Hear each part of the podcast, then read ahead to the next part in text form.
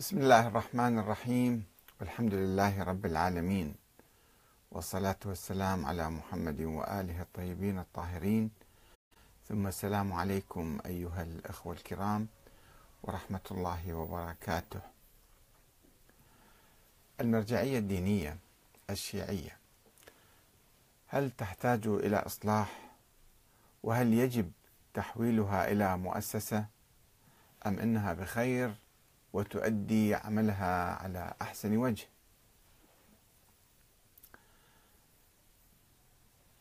في الحقيقة هذا الحديث آه، ضروري جدا ومهم جدا في هذه الأيام لأن المرجعية الدينية الشيعية بغض النظر عن أنها يعني آه، شرعية ولها أساس من الإسلام ومن أهل البيت أم لا أنها يعني ظاهرة حادثة وجديدة وليس لها جذور؟ بغض النظر عن هذا الحديث آه، فإن المرجعية هي تدعي أنها اليوم تمثل الشيعة تمثل الطائفة الشيعية الاثنى عشرية في العالم ولها فروع ولها وكلاء في كل أنحاء العالم. طبعا تتركز في مناطق معينة ولكنها في كل بلد في أوروبا تروحون في أمريكا اللاتينية في كذا تجدون مساجد وحسينيات ومراكز تنتمي لهذه الجمعية وبالتالي هي تشكل حركة. حتى أن لها مقعد غير دائم طبعا في الأمم المتحدة مراقب يعني يسمون. آه، فهل تؤدي آه، دورها آه، التمثيلي بصورة جيدة أم أنها تعاني من مشاكل وأزمات تعاني على مستوى الدراسة والبحث. يعني عندنا الآن عشرات الألوف من الطلبة يدرسون. أقل شيء أقل شيء خمسين ألف طالب في إيران وخمسين ألف طالب في خارج إيران في العراق وفي أماكن أخرى. مئة ألف طالب أقل شيء يوجدون يدرسون. ماذا يدرسون؟ كيف يدرسون؟ هل ينجحون نسبة النجاح من هؤلاء الطلاب؟ والوصول إلى مثلا آه، مراحل علمية متقدمة يستطيعون التفكير والاجتهاد والتعامل مع آه، النصوص الإسلامية واستنباط الأحكام. كم واحد من هؤلاء آه، ينجح وكم واحد يفشل؟ إذا فالنظام الدراسي هناك في سؤال حول النظام الدراسي وأيضا حول الدور السياسي. الدور السياسي المحلي في كل بلد والدور السياسي في القضايا الوطنية والإسلامية والعالمية. الآن مثلا عندنا آه، حدث جديد اليوم أو غدا سوف يحدث وهو اعتراف أمريكا بالقدس عاصمة لإسرائيل. وهذا طبعا نقض لكل قوانين الأمم المتحدة وقراراتها وكل المشاريع. هناك تطبيع فما هو موقف المرجعية؟ هل يجب أن يكون لها موقف تجاه هذه القضية أم لا؟ وإحنا شفنا في السنوات الماضية مثلا حدثت حروب واعتداءات على لبنان مثلا 2006 المرجعية ولا كلمة. طبعا المرجعية سوف نتحدث تختلف. ليست شيئا واحدا إنما نتحدث الآن بصورة عامة. مرجعية النجف مثلا لم يكن لها أي صوت أي بيان أي استنكار أي كلمة. حرب عدوانية على شعب شيعي أيضا بالدرجة الأولى ومع ذلك المرجعية كانت صامتة ولم تنبس ببنت شفا لا نتكلم عن آه، حروب غزة مثلا أو حرب اليمن أو سوريا أو البحرين أو هنا وهناك. لا. المرجعية عادة وهذا طبعا هذا الانعزال أو هذا الانفصال عن العالم الإسلامي وقضايا آه، آه، يعني هذا يعود إلى الدور المطلوب الدور المطلوب من المرجعية الدينية العليا الشيعية. هل هذا يناسب هذا الدور أو لا؟ إحنا نشوف مثلا في مؤسسات عالمية للأديان والمذاهب عندما يتعرض أتباعهم على الأقل آه، يعني آه، هم يتكلمون. وأحيانا من غير أتباعهم مثلا روهينجا في ميانمار في آه، بلد آسيوي. البابا رئيس الكنيسة المسيحية الكاثوليكية مثلا يتحدث عن هذا الموضوع. وحتى عندما ذهب إلى هناك يعني كان مطروح هذا النقاش أنه ماذا تفعلون بهؤلاء المسلمين؟ لماذا تظلمونهم؟ طيب المرجعية ما هو دورها في هذا الموضوع؟ هنا تختلف طبعا. في مرجعيات آه، تحدثت مرجعية إيران مثلا آه، ومرجعيات إيران ومرجعيات أخرى في العالم الإسلامي ولكن نتحدث عن مرجعية النجف. هناك أيضا إذن هناك مرجعيات ثورية اللي تحمل راية ولاية الفقيه. أو تؤمن بمبدأ ولاية الفقيه. يعني الفقيه يجب أن يتصدى وأن يعني آه، يتابع قضايا العالم. وهناك مرجعية كانت سابقا مقتصرة على الفقه على المسائل الحلال والحرام والطهارة والنجاسة والحيض والاستحاضة وما إلى ذلك. وبعد ما يتحدثون مو خصهم إذا سألوهم سؤال يجاوبون أو ما يجاوبون نسميها المرجعية الفقهية. طبعا يمكن نسميها المرجعية المحافظة مقابل المرجعية الثورية أو المرجعية الصفوية في مقابل المرجعية العلوية. هناك أنماط مختلفة من التشيع ومن القيادة ومن المرجعية أنماط مختلفة. فهناك عندنا مرجعيات تصدى لكل قضايا الأمة وقضايا العالم حتى وهناك مراجع منكفئين على أنفسهم على دروسهم على كتبهم القديمة الصفراء ولا يهتمون ولا يتابعون آه، قضايا الشيعة أو المسلمين أو العالم ما خصهم بما يجري هنا وهناك. إذا دخلوا في قضايا العراق مثلا وهذا طبعا شيء حديث سابقا حتى في قضايا العراق هذا الخط من المرجعية ما كان يتدخل. في تصدي لصدام حسين مثلا ما كان آه، يهتمون بهذا الشيء وما منعزلين على دراستهم وعلى كتبهم وعلى فقههم فما خصهم بالعمل السياسي. يقولون لا ندخل بالسياسة ما ندخل بالسياسة. ولكن بعد سقوط صدام شفنا عدد من هؤلاء المراجع اللي كانوا منكفئين بالنجف بدأوا يتحدثون بعض الأمور. دعوة إلى الدستور كما فعل السيد السيستاني أو آه، دعوة الانتخابات بعد ذلك أو التصدي لداعش. هذه أيضا مواقف جيدة تحسب لهم وما نريد ننكر المواقف ولا نريد آه، يعني نهاجم أحد. إنما نريد أن نتحدث عن طبيعة تفكير المرجعية. والمرجعية بوضعها الحالي اللي هي هو وضع فردي. مرجع يموت يجي واحد آخر مكانه يبدأ يفتي بمسائل ويطبع رسائل عملية وناس يقلدوه ويعطي وكالات ويعني آه، آه، يتابع بعض الأمور وأبناء أو أصهاره والحاشية هي تتابع وتدير كثير من الأمور الأخرى. وهو آه، يعني ينعزل في إذا أو يغلق الباب أيضا على نفسه ولا يقبل حتى أن يرى سياسيين أو يتابع القضايا السياسية. فإذا هناك وضع يعني فعلا يحتاج إلى التفكير. الآن عندنا هاي المرجعية المستقبل ماذا سوف يحدث؟ هل نبقى على هالطريقة؟ وهي طريقة جيدة ولطيفة وصحيحة مية بمية وهي تمثل خط الله ورسوله والأئمة. هل كان النبي والأئمة نفس الشيء نفس الطريقة؟ هذا ماشيين به. أو كانوا يختلفون. نقول المرجعية امتداد لخط الأئمة وخط الأنبياء. خط الأئمة والأنبياء هذا اللي يطبق الآن في النجف في مرجعية النجف؟ أم لا في شيء خطأ.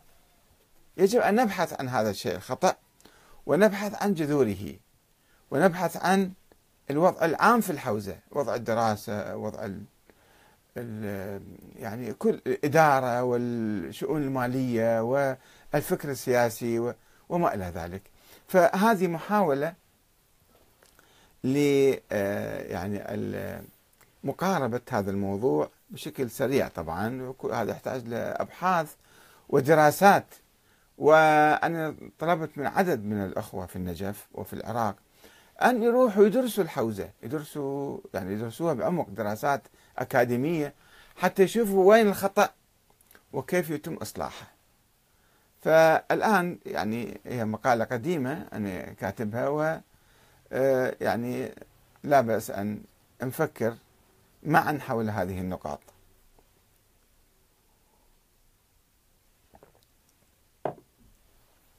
إذا ما رأيكم بمحاولات إصلاح المرجعية الدينية الشيعية وتحويلها إلى مؤسسة؟ فيها طبعا المؤسسة فيها جوانب إيجابية وفيها جوانب سلبية ويمكن أيضا وسط بين بين المؤسسة وبين اللامؤسسة. أن المرجعية تكون على شكل آخر إلى روح أخرى. روح أخرى. مو فقط صارين صرافين يأخذون فلوس ويعطون فلوس وكذا لا. هذه أعمال جمعيات خيرية تجمع فلوس وتعطي الفقراء والمساكين. ما هو عمل المرجعية الأساسي والرئيسي والمهم؟ هل هو قيادة الأمة أم جمعية خيرية أم جمعية مدنية مثلا؟ أم مدرسة فقط. ما هي المرجعية؟ المرجعية قيادة أم مدرسة أم جمعية خيرية أم حزب سياسي أم ماذا؟ خلينا نشوف. وعلى ضوء هذه الأمور يتحدد طبيعة تتحدد طبيعة المرجعية. وهذا الموضوع مو فقط طلاب الحوزة يجب أن يهتموا فيه إنما الأمة كلها. على الأقل الشيعة اللي يؤمنون بالمرجعية خلي شوي يفكرون بكرة يختارون مرجع آخر ويطلع لهم واحد بعيد عن الحياة بعيد عن العصر عايش في كهوف التاريخ وما يعرف أي شيء ولا يتفاعل مع أي شيء ويقلدوه ويعطوه فلوس ويصير كبير ويقول أنا أمثل الشيعة وأمثل المسلمين وأنا المرجع الأعلى. وهو ما يقوم بأي دور في خدمة الأمة. هنا السؤال في الحقيقة. يجب أن نفكر الله يطيل في عمر السيد السيستاني ولكن يعني كل إنسان معرض إلى الانتقال للعالم الآخر. آه، فماذا بعده؟ كيف تكون المرجع؟ وحتى السيد السيستاني هل يعني سياسته صحيحة تماما في كل شيء؟ في مواقف إيجابية مهمة عنده. ولكن هل وفي مواقف كان يجب أن يقول كلمة لم يقل هذه الكلمة فهل هذا كان صحيح من عنده أو كان خطأ؟ وهل يحق لنا؟ هذا السؤال دائما يطرحه بعض الأخوة. وهل يحق لنا توجيه المراجع؟ أو مثلا نقدهم؟ أو تقديم اقتراحات لهم؟ ولم لا؟ ولم لا؟ شنو هم أنبياء؟ الإمام علي عليه السلام كان يقول إني في نفسي لست بفوق أن أخطئ ولا آمن ذلك من فعلي فلا تكفوا عن مقالة بحق أو مشورة بعدل. دائما يقول اقترحوا علي قولوا لي انتقدوا كلمة بحق يعني انتقدوا. أو مشورة بعدل. هنا أكو ظلم تعال اعدل هنا مثلا. هذا الوالي ذاك الكذا. آه يعني أنتم اللي يخاطب الأمة يخاطب المسلمين. أنا مو فقط تعتبروني أنا أمثل السماء وجاي ألقي عليكم مثلا كلام من فوق. لا انت تفاعلوا معايا. فإحنا يجب أن نتفاعل مع المراجع. وفي الحقيقة نفكر نشوف هذا الموقف مطلوب من المرجعية أو غير مطلوب. يعني حتى شوفوا فتوى الحشد الشعبي. طبعا الحشد الشعبي كان هو موجود قبل ما تصدر الفتوى. كان في منظمات مستعدة وتراقب ومستعدة ومنظمة وماخذة احتياطاتها. فقامت بدورها والفتوى ما صارت ما صدرت من أول يوم. صدرت بعد فترة كم يوم كم أسبوع ما أتذكر الان بالضبط واعرف أنه بعض علماء كربلاء السيد مرتضى القزويني مثلا هو قال يجب أن نذهب إلى السيستاني ونطلع من عنده فتوى. وراح تكلم وياه وقال لي لازم أن تصدر فتوى. فيعني أنه لما يصير حدث معين طبعا كان لازم من قبل إحنا يعني داعش كانت على الحدود وكنا ما مهتمين بها لما دخلت بالعراق واحتلت وبعدين طلعنا الفتوى. القائد لازم عنده حاسة شم يفكر من يعني بعيد وقبل ما تحدث الداهمة الأخطار ويستعد إلها ويتحضر إلها. آه، ف يعني آه، إذا إحنا كنا في موقف مثل هجوم داعش إحنا نفكر إنه طيب المرجع الآن الذي يجب أن يكون له دور ويصدر فتوى. فهذا اللي حدث في ناس علاقتهم مع المرجع هي علاقة أيضا اقتراح ويعني تحريض وتفاعل مو فقط منتظرين حتى هو وبس هو ما انتبه ما افتهم ما مثلا شعر بضرورة إصدار فتوى. يعني خلاص؟ أو لا إحنا لازم نتفاعل. فخلي تكون علاقتنا مو بس المرجع الأعلى حتى مع الشيوخ في كل منطقة. الناس اللي يصلون ورا الشيخ المسجد خلي أيضا ينتبهون لمشاكلهم. مشاكل المنطقة مشاكل الحي مشاكل القرية المدينة الناحية. ويتفاعلون مع هذا الشيخ. مو فقط يصلون وراء يعني آه، صلاة جماعة وما يتكلمون مع أي شيء. لا خلي يكون في توجيه للمشايخ أن يؤدوا دورهم بشكل أفضل. أي أي فساد في المجتمع يشوفوه أي خطأ أي ثغرة أي مشكلة يجب أن يناقشوها مع المشايخ حتى يحلوها. ولهم دور. سواء إحنا الدور هذا كنا نؤمن به كعقيدة أو ما كنا نؤمن به الآن المرجعية واقع موجود. ويمكن تؤدي أعمال عظيمة ويمكن أن لا تؤدي وتقصر أيضا. فإذا من واجبنا أن نفكر حول المرجعية وحول واجباتها وحول أعمالها و يعني ننتقد حتى ننتقد نقترح نوجه نسأل مو فقط نكون سلبيين في علاقتنا مع المرجعية. طولت عليكم وما أريد أطول عليكم كثير. راح أقرأ لكم بعض الفقرات أه وأحاول أختصر أيضا هذا الموضوع. تنقسم المرجعية الدينية الشيعية كما تعرفون إلى تيارين رئيسيين هما المرجعية الفقهية البحتة كمرجعية الإمام الخوئي والسيستاني والمرجعية السياسية الملتزمة الملتزمة بنظرية ولاية الفقيه أو حتى مو نظرية ولاية الفقيه بس عندها التزام سياسي عندها شعور بدور قيادي. ويمكن اعتبار التيار الثاني تيار ولاية الفقيه بصورة عامة يعني تطورا حديثا نشأ في المرجعية وأعطى لها صبغة سياسية. طبعا حتى اللي ما كانوا يؤمنون بولاية الفقيه مثل مرزا محمد حسن الشيرازي أو مرزا محمد تقي الشيرازي صاحب ثورة العشرين وذاك صاحب ثورة الدنباك آه، شعروا أنه البلد آه، يتعرض لخطر كبير. الشركة الاستعمارية البريطانية اللي احتكرت آه، بيع وشراء وصناعة التبغ في إيران. في القرن التاسع عشر. فأصدر فتوى بتحريم استخدام التنباك. فانهارت الشركة وحرر إيران من الهيمنة الاستعمارية البريطانية. وثورة العشرين كمان كذلك الشيخ محمد تقي الشيرازي والعلماء الآخرين الذين هبوا للدفاع عن العراق وأصدروا فتاوى بوجوب مقاومة المحتل. فإذا عندنا علماء هذا خط كان موجود ثم عندنا خط آخر انكفأ. أبو سيد أبو الحسن الأصفهاني طرد من العراق من قبل حكومة عميلة ثم عاد ووقع أنه ما يتدخل في السياسة. فصار عندنا خط بالعراق من مرجعية بالحوزة أنه ما يتدخلون في السياسة لا العراقية ولا غير العراقية. هذا الخط آه، آه، بعدين برز في خط آخر اللي هو خط ثوري وسياسي و آه، يعني يؤمن بولاية الفقيه أو حتى قريب من عندها وبينما لم يكن التيار الفقهي يشعر بحاجة كبيرة إلى التنظيم والمأسسة ما دام الأمر يقتصر على عملية الفتوى والإرشاد. يعني أنا صار مرجع وعندي رسالة عملية وأفتي يسألوني وأجاوب ويجيبوا لي فلوس وخلاص هذا هو المرجعية مو أكثر من هذا. هذا التيار الفقهي من هكذا بدأ التيار الثاني يشعر بضرورة التطور والترشيد. من هنا دعا المفكر الراحل الشهيد السيد محمد باقر صدر رحمة الله عليه في السبعينات في مقال له تحت عنوان المرجعية الموضوعية. دعا إلى تأسيس أجهزة علمية نظام علمي في الحوزة ومالية وإدارية وسياسية يعني طور المرجعية.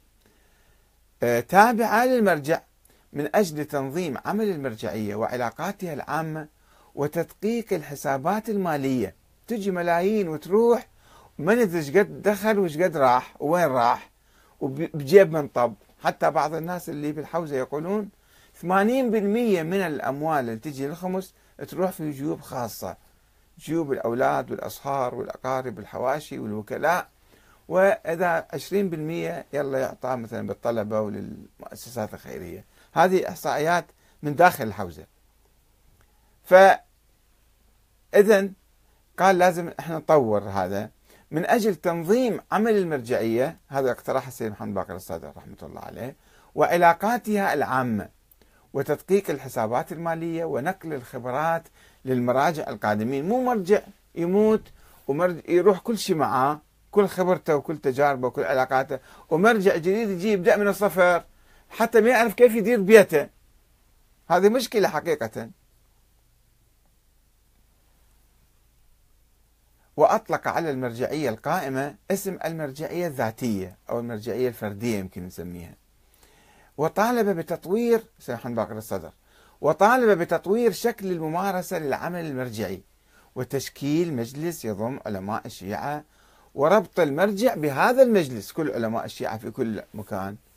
من أجل صون العمل المرجعي من التأثر بالانفعالات الشخصية مزاجية يعني وتنفيذ سياسة المرجعية الصالحة التي تقرر من خلال ذلك المجلس أو تتقرر من تقرر من خلال ذلك المجلس. مجلس يدير كل المشاريع هذه. واقترح أن يقوم المجلس بترشيح المرجع الجديد. مو مافيات سرية ما نعرف كيف هذا عالم وذاك أعلم وصراعات ما نعرف كيف صار هذا المرجع. لا هذا المجلس يقعد ويفكر من أعلم واحد يقترحوه أفضل واحد وأنسب واحد ينتخبوه قائد للمرجعية.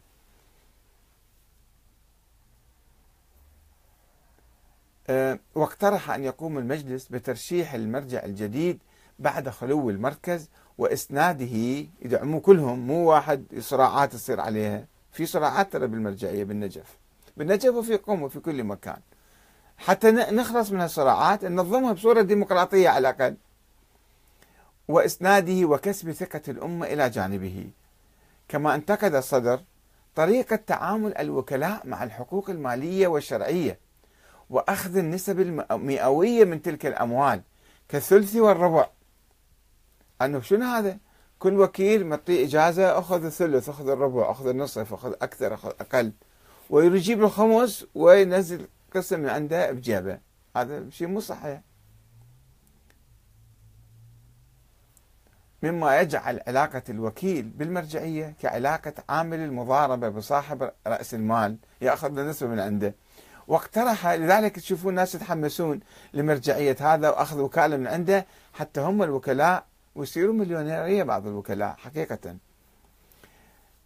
أه واقترح أن تسلم الأموال كاملة إلى المرجعية وتقديم رواتب شهرية للوكلاء مثل الموظفين في كل الدنيا. ليش لازم تاخذ ثلث؟ تجيب لك مليون دينار مثلا أو مليون ريال أو مليون كذا وتاخذ ثلث ماله. مئة ألف ثلاثمئة ألف أربعمئة ألف. ما يصير الشكل؟ يقول الشيخ محمد رضا النعماني مؤلف كتاب الشهيد الصدر سنوات المحنة وأيام الحصار. إن السيد محمد باقر الصدر كان يسعى لإحداث تغيير في كيان الحوزة والمرجعية من الأساس بما يلبي الحاجات الحاضرة والمستقبلية وبما ينسجم مع متطلبات العصر والحياة.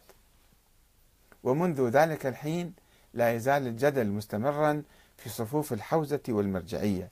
بين داع للتنظيم ورافض له خاصة بعد بروز شخصيات مرجعية غامضة ومنعزلة لا تواكب حركة المجتمع ولا تتمتع بمواصفات قيادية عالية أو مشكوك في علميتها حتى أو في تقواها وحدوث صراعات سلبية بين أتباع عدد من المراجع إلى درجة التشكيك باجتهاد بعض المرشحين المرجعية أو سلامة عقيدتهم. هذا مو مجتهد ذاك مو مجتهد. هذا ضال وهذا مضل ليش الشكل يعني هالصراع يولد هذا التنافس السلبي والحالة السلبية.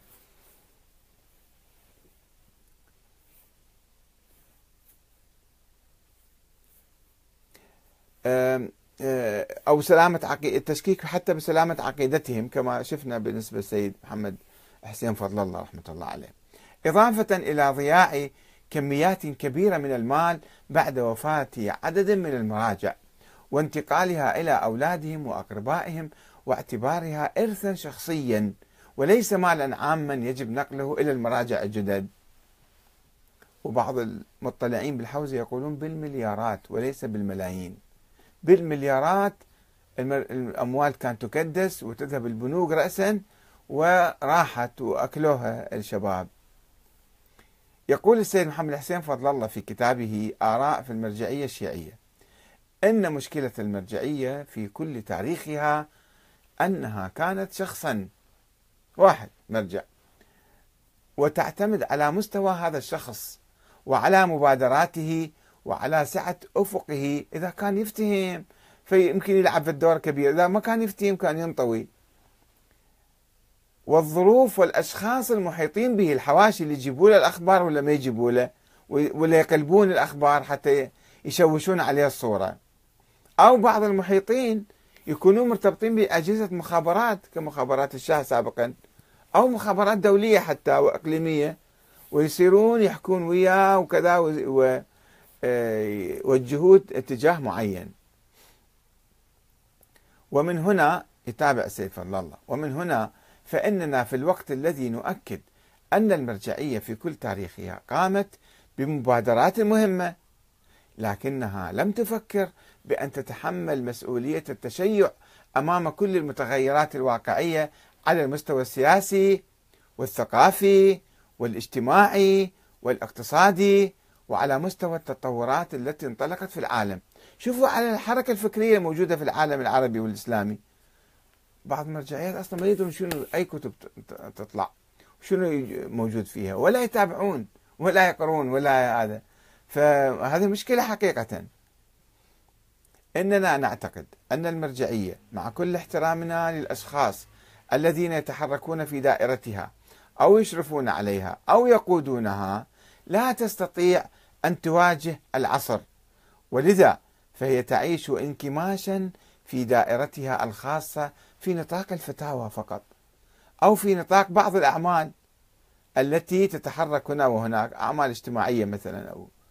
لهذا علينا أن نفكر في ضرورة أن تتحول المرجعية إلى مؤسسة دون أن تفقد العناصر الذاتية التي تفرضها الخطوط الشرعية فيما يجب أن يكون المرجع وفي طبيعة ارتباط الأمة بالمرجع.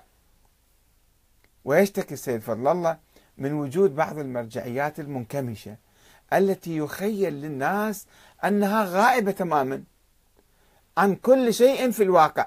يعني شلون عندنا الإمام الغائب؟ عندنا المرجع الغائب أيضا. فيما عدا العلاقات الفقهية التقليدية لدرجة أنها لا تشارك حتى في القضايا الثقافية العامة. أصلا ما تتابع ولا تفهم ولا تعرف.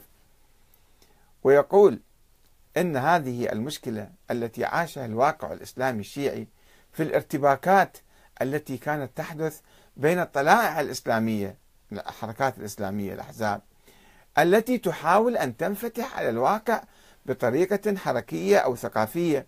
فقد كانت تواجه من بعض المرجعيات أو تواجه اهمالا أو سكوتا أو ابعادا أو موقفا مضادا في هذا المجال أو ذاك.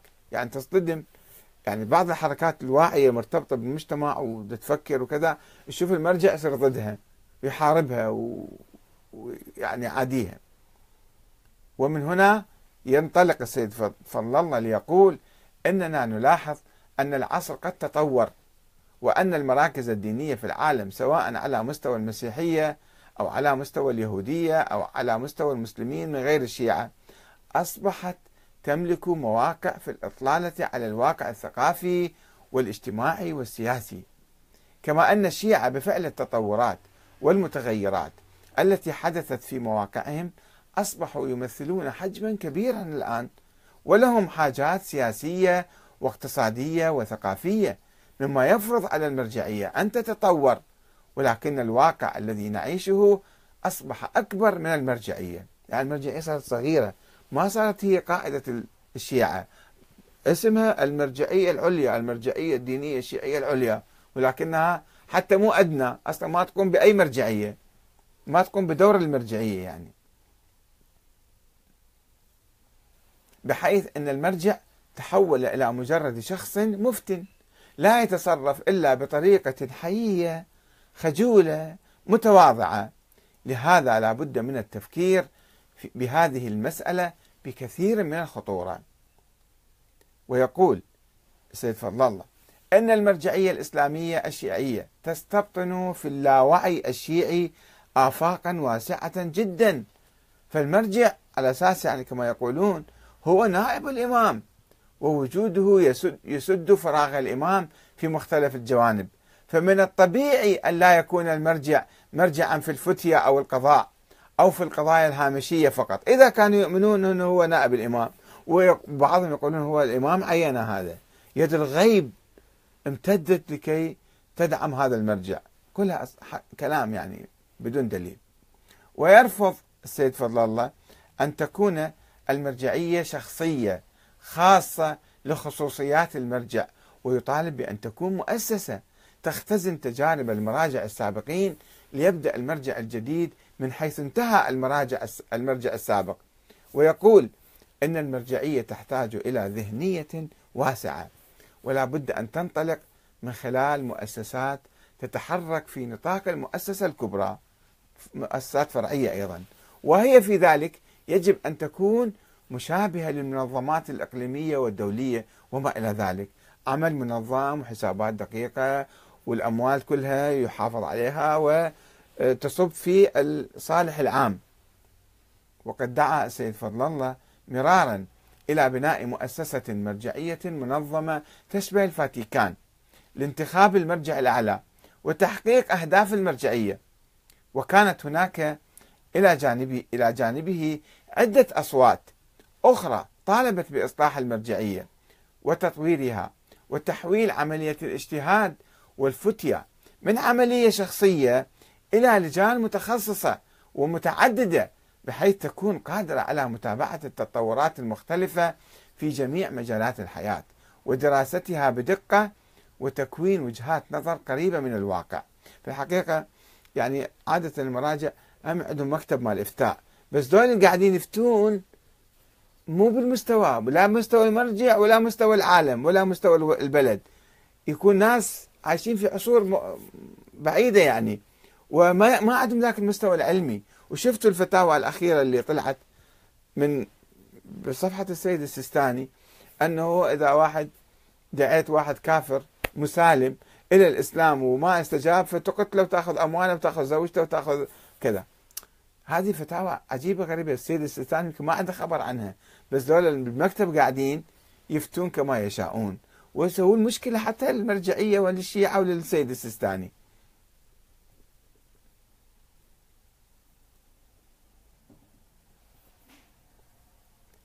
نعم.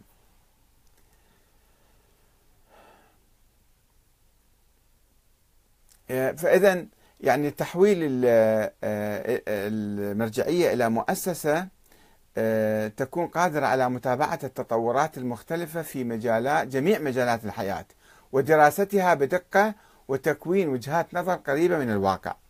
ومع أن التطور السياسي للمرجعية قبل تأسيس الدولة الإسلامية وبعدها كان يستلزم إحداث تطورات إدارية في هيكل الحوزة والمرجعية من حيث برامج التعليم أو أو انتخاب المرجع الأعلى وإحداث مؤسسة للمرجعية إلا أن كثيرا من المراجع عارضوا ويعارضون هذه الفكرة ورفضوا ويرفضون التحول إلى مؤسسة رسمية بسبب عدم إيمان كثير من الفقهاء الشيعة بنظرية ولاية الفقيه. أو ضرورة تولي المرجع للشؤون العامة. حتى سلوم يؤمن بولاية الفقيه ولكنه أيضا لا يؤمن المرجع لازم يتابع القضايا العامة. آه، حيث لا يزال البعض يعتقد باقتصار دور الفقيه على الأمور الفقهية أو الحسبية الضيقة. رعاية الأيتام رعاية الأرامل أشياء بسيطة جدا. بينما يتحفظ بعض الفقهاء الآخرين ممن يؤمنون بولاية الفقيه على فكرة تحويل المرجعية إلى مؤسسة. خوفا حتى الناس اللي يؤمنون بولاية الفقيه يرفضون أن تتحول إلى مؤسسة. في نقاش داخل الحوزة حقيقة. خوفا من تدخل السياسيين والحكومات المختلفة في المرجعية. أو خوفا من القضاء على الحرية والطريقة التقليدية الشعبية التي يتم فيها انتخاب المرجع وذلك بسحب سلطة القرار بأهلية المرجع العلمية والروحية والإدارية من الشعب وإعطائها إلى لجنة أو فئة خاصة. في الحقيقة هذا الاعتراض مو في محله لأن المرجعية الفردية فارضة نفسها ومسوي جو إرهابي حتى على على حركة الفكر حتى خطيب إذا يصعد في مكان معين إذا ما يرضون عليه ما يخلوه يصعد والكتب في معارض الكتب يشوفون يشيلون بعض الكتب اللي تعجبهم. يعني هي مثل مؤسسة صايرة. هو مرجع واحد فرد ولكنه يقوم بأعمال الهيمنة والاحتكار والسيطرة. ومصادرة حريات حرية الفكر حتى في داخل الحوزة يمنعون أحد يناقش أو يبحث أو يسأل أو يلقي محاضرة خلاف رأيهم. أنا عندي معلومات دقيقة حتى. أستاذ في آه، مفكر دعوة إلى مثلا جامعة الكوفة حتى يلقي محاضرة. بس المرجعية ما قبلت أن يجي هذا يلقي محاضرة في جامعة الكوفة. لا ممنوع. يعني عندهم جو يعني نوع من السيطرة على حركة الفكر حتى. ويقول بعض المطلعين أن اقتراح إقامة مؤسسة للمرجعية بعيد عن واقع المراجع الحاليين الذين يختلفون في توجهاتهم السياسية والثقافية ويرفضون حتى تشكيل صندوق مشترك لإدارة الحوزة ماليا. فكيف يمكن أن يجتمعوا على انتخاب أحدهم مرجعا وحيدا ويلملموا بقية المرجعيات العاملة في الساحة؟ وفي الحقيقة يعني إذا ندخل إلى أعماق الحوزة نشوف المصالح المادية اللي الحواشي مستفيدين من عندها ما تعجبهم هالاقتراحات؟ فيرفضوها ويخربوها. أو التدخلات الأجنبية أيضا تمنع ولادة كيان شيعي يقود الشيعة فيخربون هذه الأطروحات وهذه المقترحات الجيدة.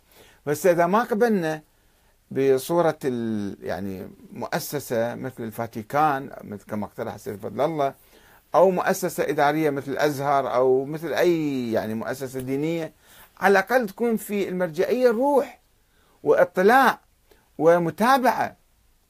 يعني مثلا آه، في بعض المراجع شوفوا هو يتابع الأحداث القوانين ما يجري في البلاد يقرؤون كتب. وأنا أعرف السيد الشيرازي مثلا محمد الشيرازي على الأقل فد خمسين ألف كتاب قاري في حياته. يعني دائما كان يقرأ. يقرأ كل يطلع على العالم على الفكر على كل شيء. بينما أكو عالم تقول له ممنوع تقرأ أي كتاب آخر خارج الكتب الدراسية مالتك. وكنا في كنت في الحوزة كان كنت أقرأ بعض الكتب الأخرى الثقافية العامة أدبية. أشوف بعض الطلبة وأساتذة آه، لماذا تقرأ هذا الكتاب؟ اكتفي في دروسك بدروسك فقط. ما ما يقبلون واحد يعني شوية يفتح ذهنه أوسع من ذلك. طبعا المعارضين مثلا سيد محمد سعيد الطباطبائي الحكيم يعارض المؤسسة ويرفض هذه التطور ويقول عنده ملاحظات أنه هذه يصير مؤسسة يمكن يتدخلون فيها ناس من برا أو يصير في شيء رسمي وبعد أحد ما يقدر يتكلم غير ما هم يفكرون ويصير نوع من الدكتاتورية. يعني في تخوف في هالمجال وإضافة إلى موقف السيد الحكيم هذا يتخوف بعض المهتمين بالشؤون المرجعية من تحول المؤسسة الدينية المقترحة إلى مؤسسة تشبه الكنيسة في الإسلام وتحتكر الاجتهاد وتفسير النصوص الدينية وهي عملية حرة ومفتوحة أساسا في الإسلام وعند الشيعة بالخصوص. الله ما حاط لنا في شيء اسمه مرجعية هي تمثل الإسلام. إنما أي واحد يدرس ويفهم ويفكر هو يعني ياخذ رأي يعمل فيه. فما شيء ما في شيء واحد يلتزم برأي رسمي معين تفسير معين للإسلام. فإذا صارت مثل الكنيسة فإذا واحد خالف الكنيسة يطردوه من الكنيسة يطردوه من المسيحية مثلا. هذه مسألة خطرة أيضا. ولم يعهد بها إلى أي أي جهة خاصة وإنما يعني عملية التفكير والاجتهاد وإنما هي من حق أي مسلم يجد في نفسه القدرة على البحث والتمحيص والاجتهاد. ويخشون هؤلاء العلماء من تحول المؤسسة إذا أقيمت إلى مؤسسة للمحافظة على تقاليد سلبية موروثة وتكريس أعراف وأفكار طارئة. ويقولون أشياء دخيلة يعني بدع. ويقولون إن المرجعية نفسها لم تكن موجودة سابقا بهذا الشكل وإنما ولدت في غياب الدولة في ظروف استثنائية. ويمكن أن تختفي مع قيام الدولة الشيعية وتشكيل الأحزاب السياسية والمنظمات الأهلية وأن لا ضرورة لاستمرار المرجعية الدينية مع قيام الدولة الحديثة. وبناء المؤسسات التشريعية والتنفيذية والقضائية والثقافية مثلا وهو أفضل بكثير مما كان يطمح إليه المطالبون بترشيد المرجعية أو تحويلها إلى مؤسسة لأن ما كان عندنا دولة. أما لما صارت عندنا دولة فالدولة هي يجب أن يعني نفعلها أكثر وتقوم بهذه المهمات.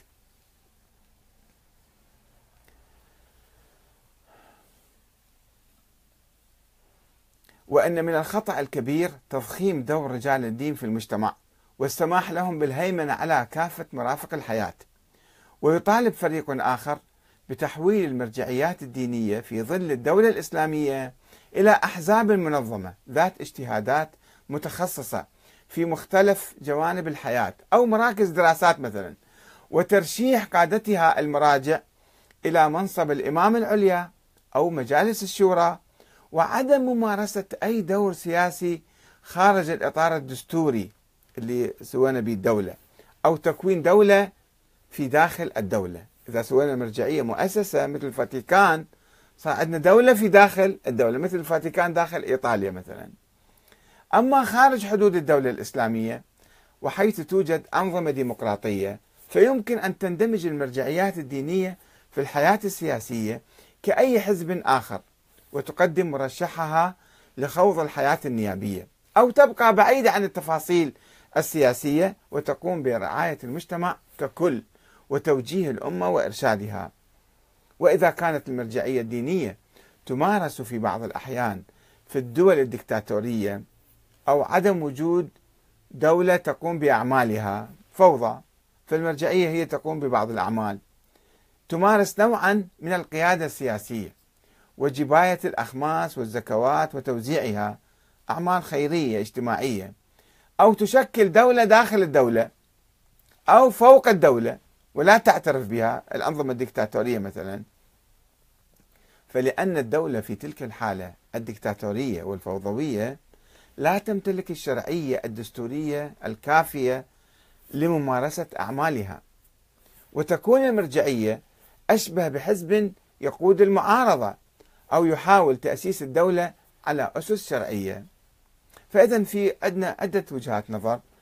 وجهة نظر تقول نحتاج إلى مؤسسة نأسس الحوزة. على الأقل تحويل الحوزة إلى جامعة. إذا مو يعني آه، مؤسسة دينية مثل الفاتيكان وإنما الحوزة تكون على مستوى علمي في الإطار العلمي يكون في نضج وأبحاث ودقة واختصاصات وفروع للمعرفة.